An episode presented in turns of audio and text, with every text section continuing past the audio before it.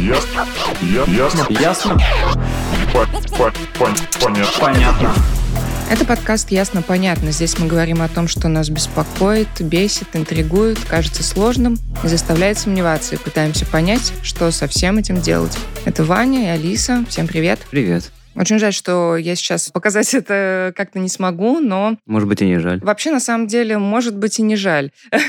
На мне сейчас свитер, который, ну, по крайней мере, как моя мама мне сказала, она носила Во времена путча. ну, примерно 25 лет назад. Либо до моего рождения, либо я совсем маленькая была. Он уже такой немного потертый, но я его очень люблю. И, в принципе, у меня у родителей в шкафах лежит очень много одежды и обуви, с которыми ничего не происходит. И обычно, ну, как я наблюдаю за родителями, у таких вещей два исхода. Они либо отправляются на свалку, к сожалению, либо они хранятся годами, И все равно отправляюсь на свалку потом. и да, и они либо все равно отправляются на свалку, либо все-таки мы там с мамой как-то их кому-то раздаем. Причем случается так, что люди не понимают, что они отдают реально настоящее сокровище за довольно смешные деньги. И вот сегодня о таких вещах, которые могут лежать и в вашем шкафу, и, возможно, которые сейчас на мне, мы поговорим с Никой Голубицкой, мы поговорим о винтаже. Ника — основательница и владелица винтажного магазина от Темпора. Привет. Привет, Ника. Привет. Ника, а ты как владелец винтажного магазина носишь только винтаж всегда на себе? Самый распространенный вопрос. Конечно. 95% да. Ну, может, 90%. Хорошо, а если мы сразу говорим о слове винтаж, это вещи какого периода? Хорошо, заканчивая каким периодом? Тут, на самом деле, каждый раз можно говорить слово «fight» и открывать битву между винтажниками, потому что это такой самый конфликтный вопрос. Если вы зададите этот вопрос европейцу, который занимается винтажом, как правило, они скажут старше 25 лет или 30. То есть свитер, который носил на путче, уже винтаж. Уже винтаж, да, Отлично. Все в порядке. С историей. Класс. ты наша, берем. Да, но смотрите, есть такая штука в Москве в последние года особенно очень э, сильно развивается мода на начало 2000-х. И под эту моду подрихтовался винтажный мир. Поэтому здесь мы почему-то считаем, что 10-15 лет это уже нормально, и есть люди, которые продают вещи, которым 5-7 лет, говоря, что это винтаж. Я не совсем с этим согласна, но строить себя зануду тоже не хочу. Ну, то есть, грубо говоря, вещи, которые носили в 2007-м, э, всякие субкультурные штуки, в Москве некоторыми могут приниматься за винтаж. Да, Мгм. именно так. Все, я, я понял, что мой гардероб становится винтажем в данный момент. Да, вот с этим, на мой взгляд, и проблема, потому что есть люди, понятно, которые постоянно меня троллят на эту тему. И, например, муж моей сестры каждый раз подходит ко мне и говорит, вот, слушай, вот у меня кофточка буквально через месяцок станет винтажом.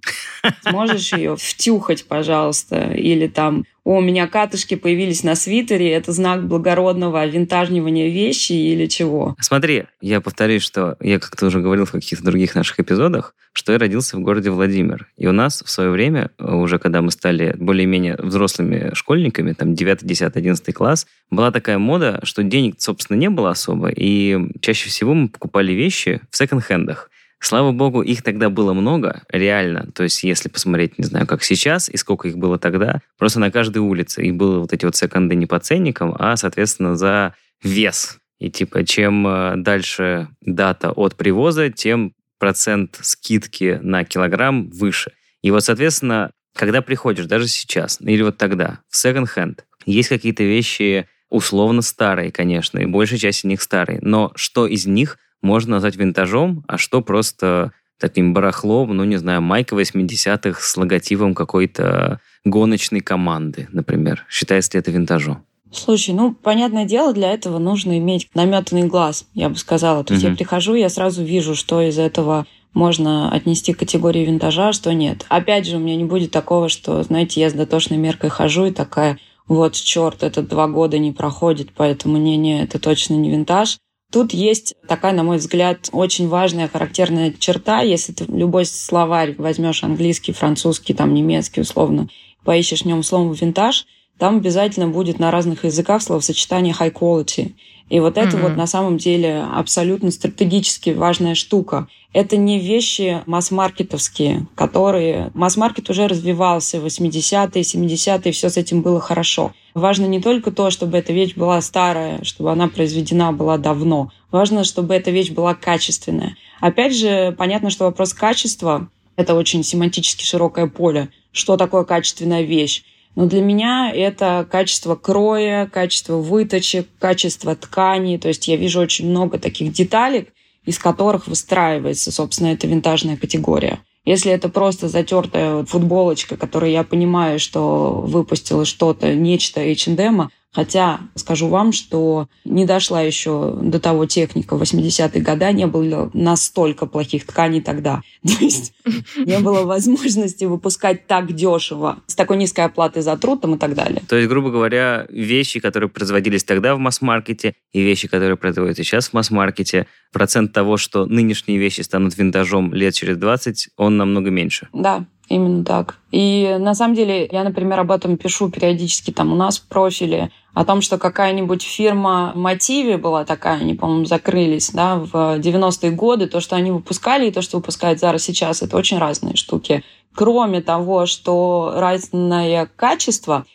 еще тут э, вопрос стиля. В основном э, нынешние масс-маркеты, они все идут под копирку, они копируют большие бренды и тенденции. В Зару прям заходишь и видишь, что так, это Bottega Veneta, это там э, Габбана, это то, это все. То есть они просто все берут тенденции, они их копируют и за меньшие деньги вырабатывают то же самое. А вот если посмотреть какой-нибудь мотив в 90-х, это будет оригинальный дизайн. То есть в этом тоже есть разница. То есть масс-маркет, допустим, там в 80-х и масс-маркет э, сейчас, одно очень значимое отличие — это, получается, у нас качество. А можно ли такую вещь крутого качества найти в современном секонд-хенде из масс-маркета 80-х? Разумеется, конечно, можно, и этим занимаются очень многие винтажники. То есть это вопрос философии бренда. Я, например, достаточно мало закупаюсь в секондах и очень часто проясняю, что у нас магазин винтажный. Есть магазины другого профиля, которые пишут в шапке профиля «Я секонд». И mm-hmm. никто не понимает, почему я так бьюсь за это слово, потому что ну, я пытаюсь объяснить, вот как меня зовут Ника, меня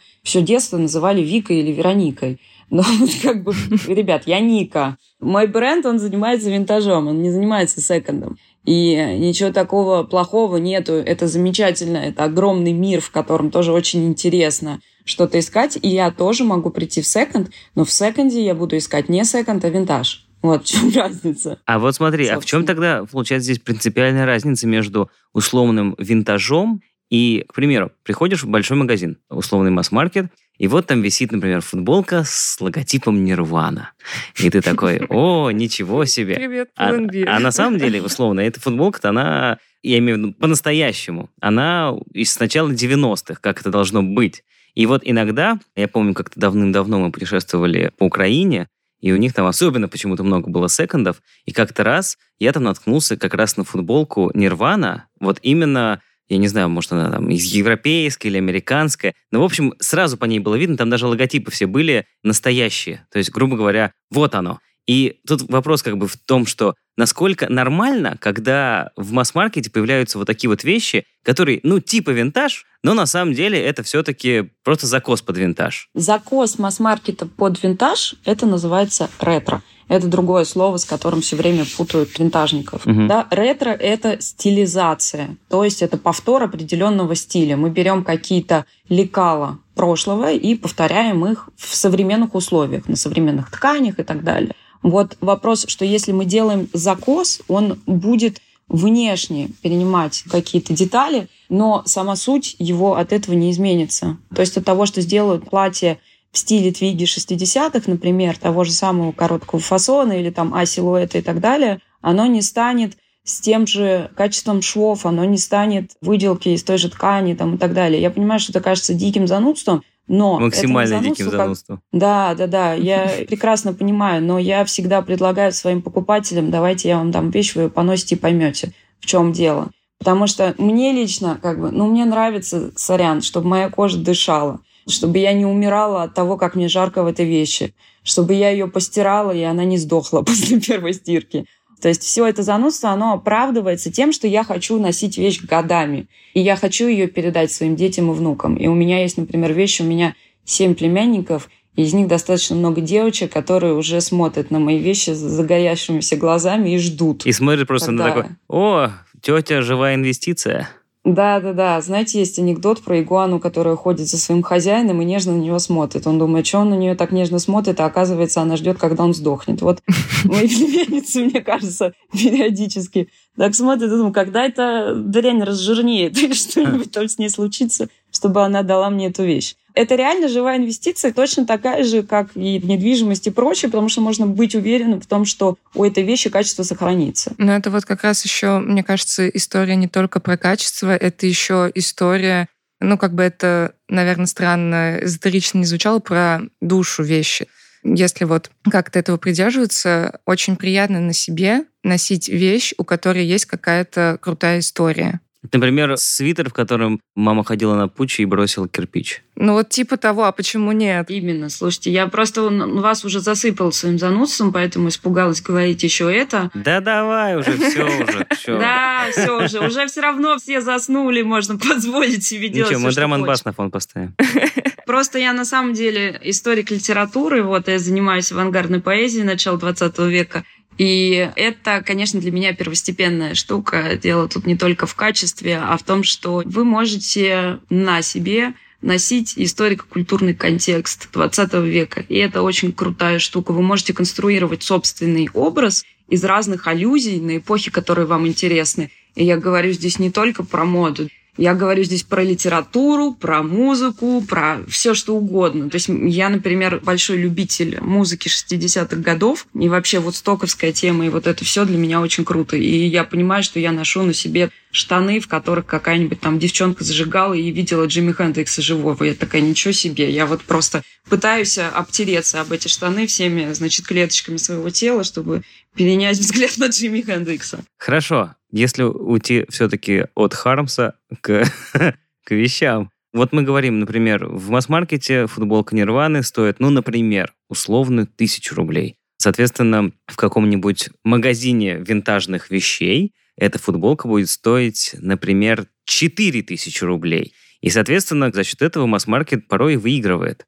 Чисто просто потому, что он, ну, скажем так, более доступен широкой аудитории. В чем тогда ценообразование, в принципе, у обычной винтажной вещи? Ой-ой, мне прям страшно стало. Покажите мне, пожалуйста, винтажку, в которой футболка Нирваны стоит 4000 Я, не, рублей. я, просто, я просто ним- предположил, я не знаю, что она стоит. Я приду к ним разбираться. Это одно из главных заблуждений. На самом деле винтажные магазины гораздо более доступны, чем масс-маркетовские. Во-первых, в масс-маркете это не будет стоить тысячу рублей. Это вы взяли уже прям совсем какую-то низкую штуку, да, это будет стоить 3000 рублей. Окей. Но в основном наш ценник гораздо ниже, серьезно. Мы продаем, допустим, штаны у нас в основном продаются за 2 500-6 тысяч. И в Заре эти же штаны, ну, не эти же штаны, а штаны худшего качества и кроя, будут стоить 7-10 тысяч. На самом деле это распространенный миф, и, к сожалению, он еще подпитывается некоторыми обнаглевшими винтажками. Потому что одна из очень важных идей винтажа заключается в том, что мы предлагаем альтернативу по более доступным ценам. И для меня это очень важно. Я все время говорю своим клиентам, покажите мне, где это стоит дешевле и является таким же качественным, я вам обязательно сделаю скидку и делаю их постоянно.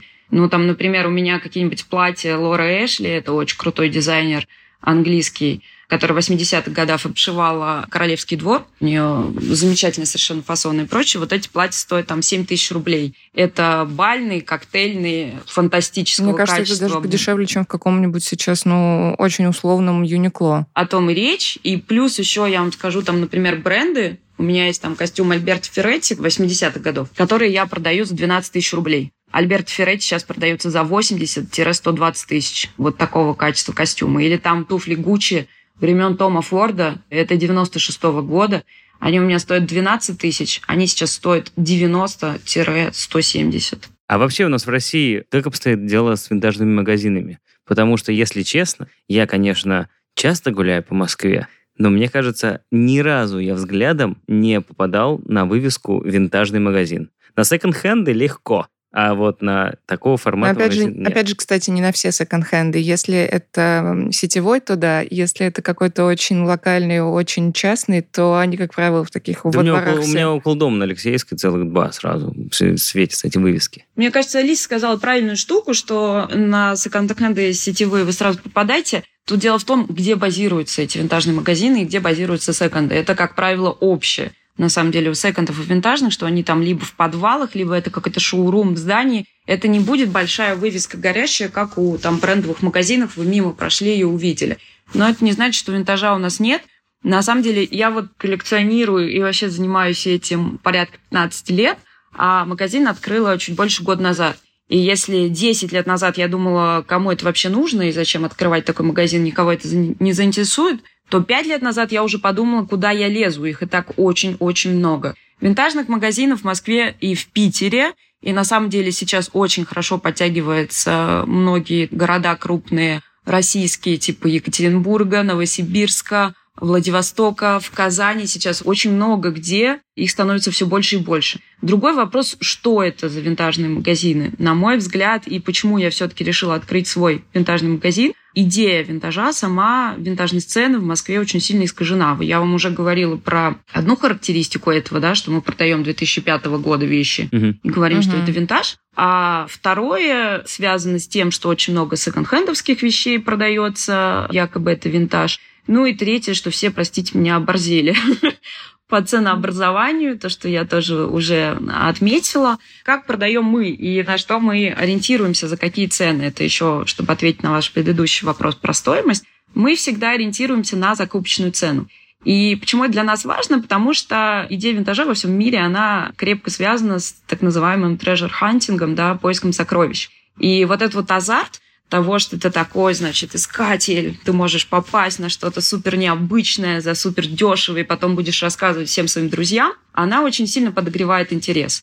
И, на мой взгляд, она должна оставаться в винтажном мире. А если ты покупаешь условно вещь, тебе повезло, ты закупщик, и ты нашел что-то очень редкое у человека, который вообще не понял, что он продал, за тысячу рублей, и знаешь, что этому цена 20 тысяч, то в большинстве магазинов это и будет продаваться за 20. А мы будем это продавать за 3-4 тысячи. Да, мы сделаем наценку, разумеется, потому что мы будем там это снимать и прочее. Но нам хочется, чтобы вот этот азарт сохранился, чтобы человек пришел такой, «О, это же то-то и то-то, и оно стоит так дешево. И тогда, кроме всего прочего, я еще подогреваю интерес, соответственно, покупателей этим. Не коммерческой частью, а вот какой-то такой трушной историей, которая очень связана с идеей винтажа в принципе.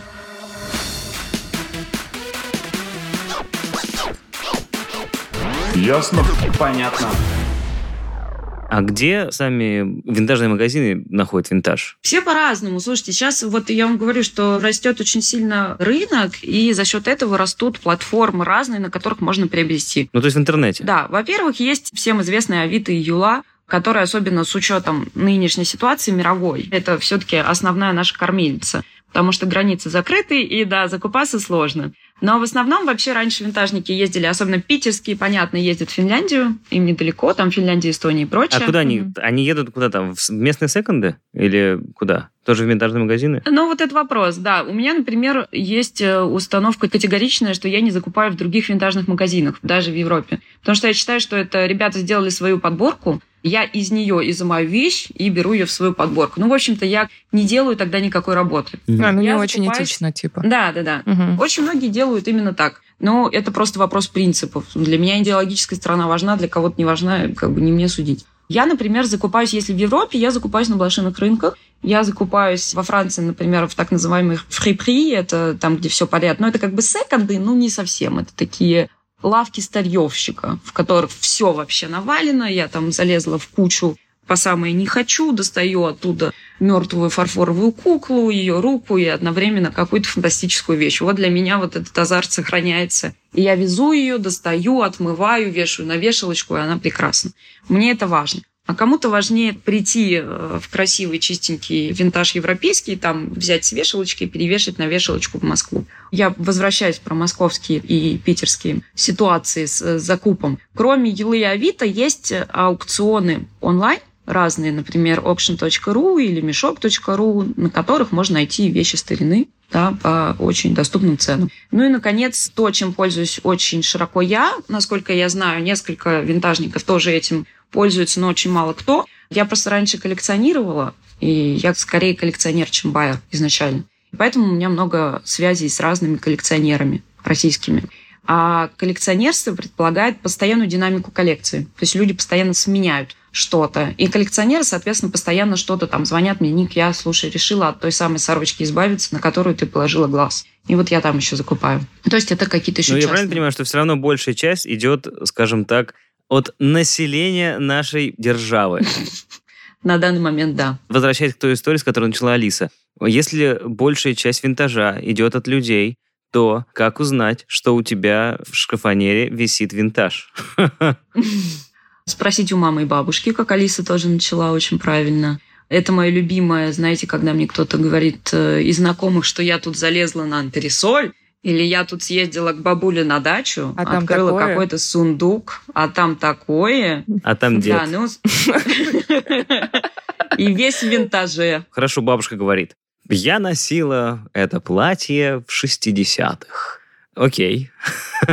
И все? Это автоматически винтаж? Или просто тут надо понимать, что... Ну, просто я, условно, даже вот советские вещи, они же... То есть, если мы говорим там про западный рынок, понятно, что там уже тогда были условно какие-то бренды. Все-таки в советское время как будто бы брендов было меньше. И вот здесь вот по одному только качеству определять надо. Или такой смотришь, о, марка «Красная Москва», все, я и богач. Так, а кто сказал, что вообще я ориентируюсь на бренды и что винтажники ориентируются на бренды? Это и хорошо, что нету бренда в Советском Союзе. Это значит, советский рынок – это на 90% индивидуальный пошив. И это гораздо круче любых брендов. Это значит, что ваша бабулечка либо самопошив, либо индивидуальный пошив. То есть либо эта бабулечка своими руками это платье скроила и, соответственно, обметала каждый шовчик и на свою фигуру идеально посадила. Либо она пошла в ателье, и там ей это все шили. Вещи индивидуального пошива – это совершенно другое качество, особенно с ручными швами и так далее. По поводу «я богач» не знаю, потому что у нас, к сожалению, это вот я болею, например, индивидуальным пошивом и сам пошивом. Хожу как дура втюхиваться, блин, ну посмотрите на этот шовчик, ну, ну видите, какой.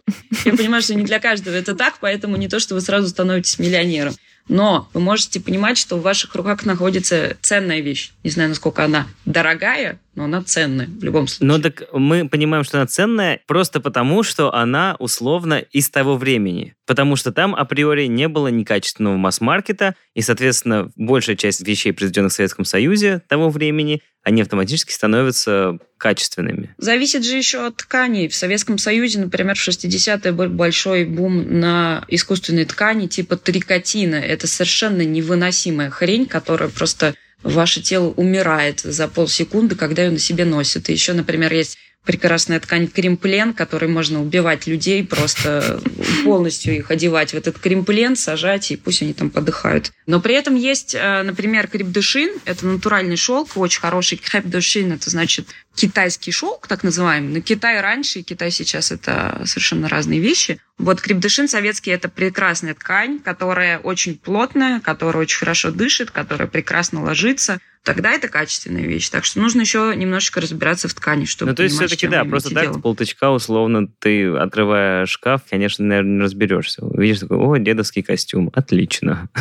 И что с ним делать? Ну, я советую, да, обзавестись правильными друзьями, чтобы вас проконсультировали. Вот. А если просто хочется там что-то втюхать, вы выставляете там это на Авито, например, и пишите, назовите свою цену. И к вам кто-то придет и расскажет, что это такое. Ну, понятно, что будут стараться, вы купите это за 50 рублей. Ну, Ну, вот я вам немножечко, например, э, кто-то услышит этот подкаст и узнает, что если это трикотин или кремплен, это просто такие плотные, мерзкие, синтетические ткани, их легко отличить. Есть еще замечательный лайфхак. Вы берете ниточку от этого платья, костюма там и прочего, поджигаете зажигалкой. Если она скатается в шарик, значит, это синтетика галимая. А если она рассыпается в прах, значит, это натуральная ткань. Тан-тан. А в принципе, тем не менее, из этих мерзких для кожи тканей все равно винтаж продается. Конечно, продается. У всех людей разная чувствительность. Кто-то может это носить. Во-первых. Во-вторых, вы же понимаете, даже синтетику. Мы же все сегодня носим синтетику. Ее много. Да, Вот, и синтетика есть- класс. Да, вот. Есть просто разница носить синтетику летом, например, и носить синтетику зимой. То, что вы будете синтетические, например, штаны девочки на колготы носить, это уже будет гораздо лучше, чем на обычное тело. Или там, если вы носите, например, синтетический пиджак на футболку, это гораздо лучше, чем если это блузка. А смотри, есть такая классическая история о том, что у нас мода циклична. И о том, что условно сейчас, ну, это даже видно невооруженным глазом, становится модным и, ну, условно стильным, не знаю, вещи, которые похожи на вещи, например, 90 90 на 80-х, ну, на да, самом деле. Я не знаю, как сейчас совсем правильно, но, в общем, да, вот того периода. Вот с этой точки зрения, можно ли сейчас полностью составить свой гардероб из всех винтажных вещей и быть самым модным чувачком у себя во дворе? Можно, конечно. Я просто... Это формулировка «самый модный чувачок». Я просто... Хорошо, принципе, можно коплю... просто стоять у цветного, и когда не, ребята не, не, рядом будут говорить, что у них э, шмот на полтора миллиона, а ты говоришь, что у меня на 50, но ты выглядишь в сто раз круче. Да, я понимаю, о чем речь. Я просто топлю за стиль, типа, а не за моду. Но да, можно, очень легко. Вот я вам сейчас сказала, что двухтысячные сейчас модны. Это легко ты идешь вместо того, чтобы сейчас закупаться в Versace, который весь сейчас повторяет двухтысячный. Ты идешь в любую московскую винтажку, в которой этого всего полно, закупаешь себе багет, штаны низкой пошапки, мюлли, комбинацию. Выходишь в этом всем. И, пожалуйста, снимайся в любой модный журнал. Ты самая модная. А, забыла чокер, простите, чокер. Чокером вообще самое главное. И сверху еще кожаный плащ-пальто. Все, самый модный чувачок на стиле. Вот мне просто нравится, и среди своих клиентов мне это очень нравится, мне нравится разнообразие. И для меня винтаж — это как раз про отступление от канона, про неповиновение моде условно про то, что ты можешь выглядеть более интересно за счет того, что у тебя выборка больше. Когда ты идешь в любой масс-маркет, ты видишь вот этот тренд, вот этот тренд, вот этот тренд, вот этот тренд. Ты выбираешь между одними трендами и другими трендами на самом деле. А за этими трендами стоит еще много всего другого. Социально-экономические, там, исторические, бла-бла-бла, эстетические какие-то причины, по которым вот именно эти тренды сейчас формировались. Там музыкальные, киношные, бла-бла-бла. И в итоге, на самом деле, ты такое звено во всей этой прекрасной цепи, тебе необходимо повиноваться тому, что тебе дали и что тебе выкинули на рынок. А когда ты приходишь в винтажный магазин, то ты видишь, опля, подождите, это же не модно. Этого я сейчас не вижу на прилавках. Мне вот это вот гораздо интереснее, да, то, что ты э, одеваешься как-то альтернативно. Это не значит, что у нас слово альтернатива почему-то всегда связывается у людей с субкультурами. Субкультурами, да. Да, нет, это не значит, что ты выглядишь как Эма или как или что ты такой винтажная ретро-дива с завитком, стоишь у ретро-автомобиля, значит, выпиваешь, значит, коктейля, с красными губищами там и вот это вот все. Нет, это просто значит, что твой образ может быть составлен из каких-то неканонических элементов. Да, при этом, при я, например, еще сигару куришь. в таком образе.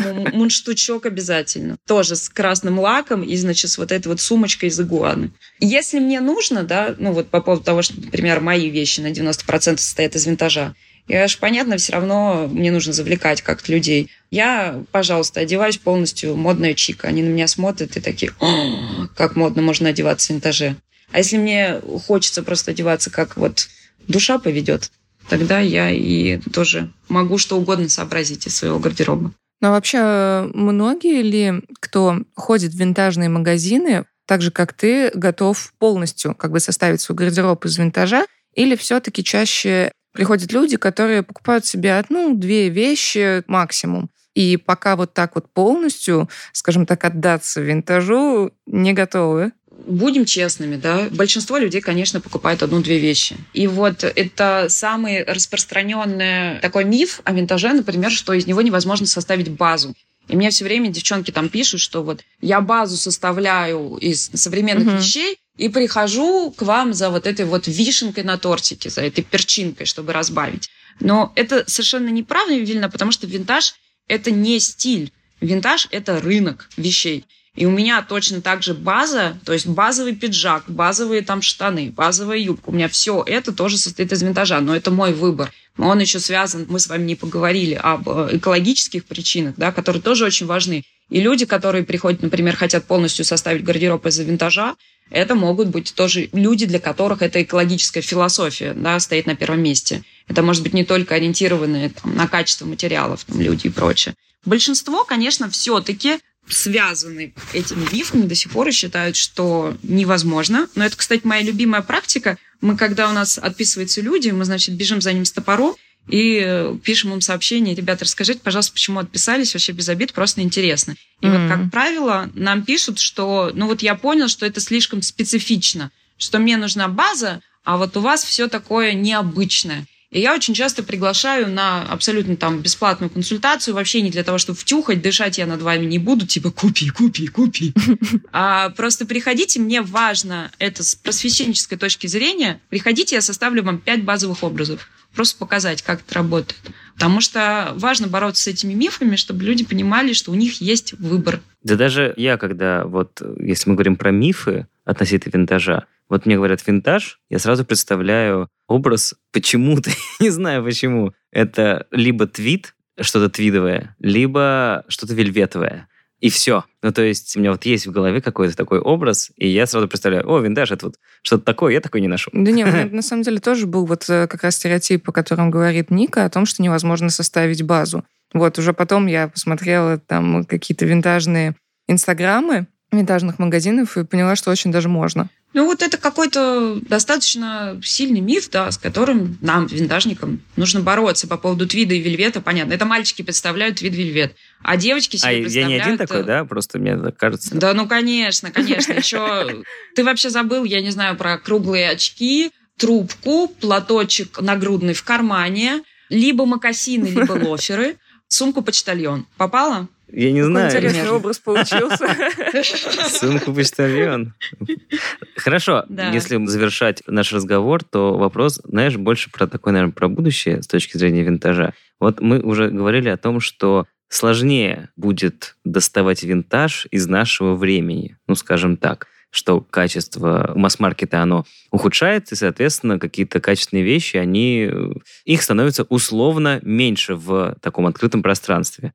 Вот с твоей точки зрения, например, там лет через 10, 15, хорошо, в винтажных магазинах будет продолжаться сбор, коллекционирование, продажа вещей, которые были в 50-х, 60-х, 70-х, ну ладно, до 90-х. Или там уже все, вот этот вот пласт вот тех старых вещей, он умрет, и лет через 10-15 винтажный магазин будут представлять из себя редчайшие находки вещей из нулевых и десятых? Это хороший вопрос, но мне кажется, что и то, и то, если честно. Я вот часто задаюсь вопросом, сможем ли мы оставить что-то там будущим поколениям, что нам оставили эти 50-е, 60-е. Потому что, судя по сегодняшнему там качеству и оригинальности фасонов, обнять и плакать называется. Но я не хочу себя строить ретро-диву и говорить, что ой, только 50-е вообще. Ну, то, что в 2000-х все полное дерьмо. Нет, конечно, есть сейчас очень крутые дизайнеры, и есть, опять же, тот же индивидуальный пошив. У нас очень большой перенасыщенный рынок, поэтому нам сложно представить на самом деле, что на нем есть. Мы видим только масс-маркетовское, либо брендовое, потому что это на верхушке.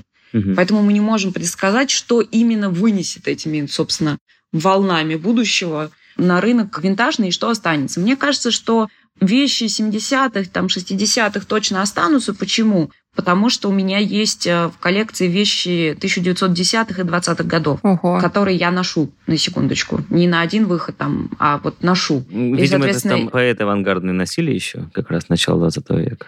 К сожалению, да, в гардероб Хармса, который вот вы вспомнили, у меня не получилось заглянуть. В общем, я к тому, что раз я уже сейчас ношу вещи, которым 100 лет, и я вижу, держу платье, которым 60 лет, и понимаю прекрасно, что они могут прослужить еще 40. Я к тому, что в ближайшем будущем они совершенно точно останутся. А что будет дальше, мы посмотрим. Круто, наверное, носить вещь, которой 100 лет. Это самая старая вещь на расстоянии 10 километров вокруг меня.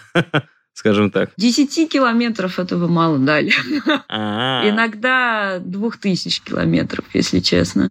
Ну, Я надеюсь, музыкальный мерч современный, которые сами группы какие-то нишевые делают, тоже лет через 40 станет винтажом, у меня будет много винтажных вещей. Слушай, многие группы делают очень качественный мерч, да, поэтому, конечно. Да, у меня просто есть футболки э, такие, сделаны чисто вручную, тайдай с принтами, которые клеил сам солист, и они стоили, ну, для мерча довольно дорого, но я ими очень дорожу. Уже есть что оставить внукам. Это Я правда. оставлю внуку, видимо, только футболку Ляпис Трубецкой. Я думаю, мы можем э, заканчивать наш выпуск. И если нашим слушателям хочется побольше узнать о вещах, у которых большой возраст, хорошее качество, высокая ценность, у нас также есть выпуск об антиквариате. Он называется «Ясно, понятно. Разбогатеть на бабушкиной вазе». Его можно найти у нас на сайте. А Я напомню, что у нас сегодня в гостях была основательница и владелица винтажного магазина «О Темпора» Ника Голубицкая. Ника, огромное тебе спасибо. Вам спасибо, ребят, было Спасибо. очень приятно Да, взаимно. и интересно. Взаимно. И Ваня и Алиса. Всем пока. Пока. Пока. Ясно. Ясно. Ясно? По- по- пон- Понятно. Понятно. 19, 15, 23, 23. Ясно. Понятно. Подписывайтесь на подкаст на сайте ria.ru в приложениях подкаст с Web Store и Google Play. Комментируйте и делитесь с друзьями.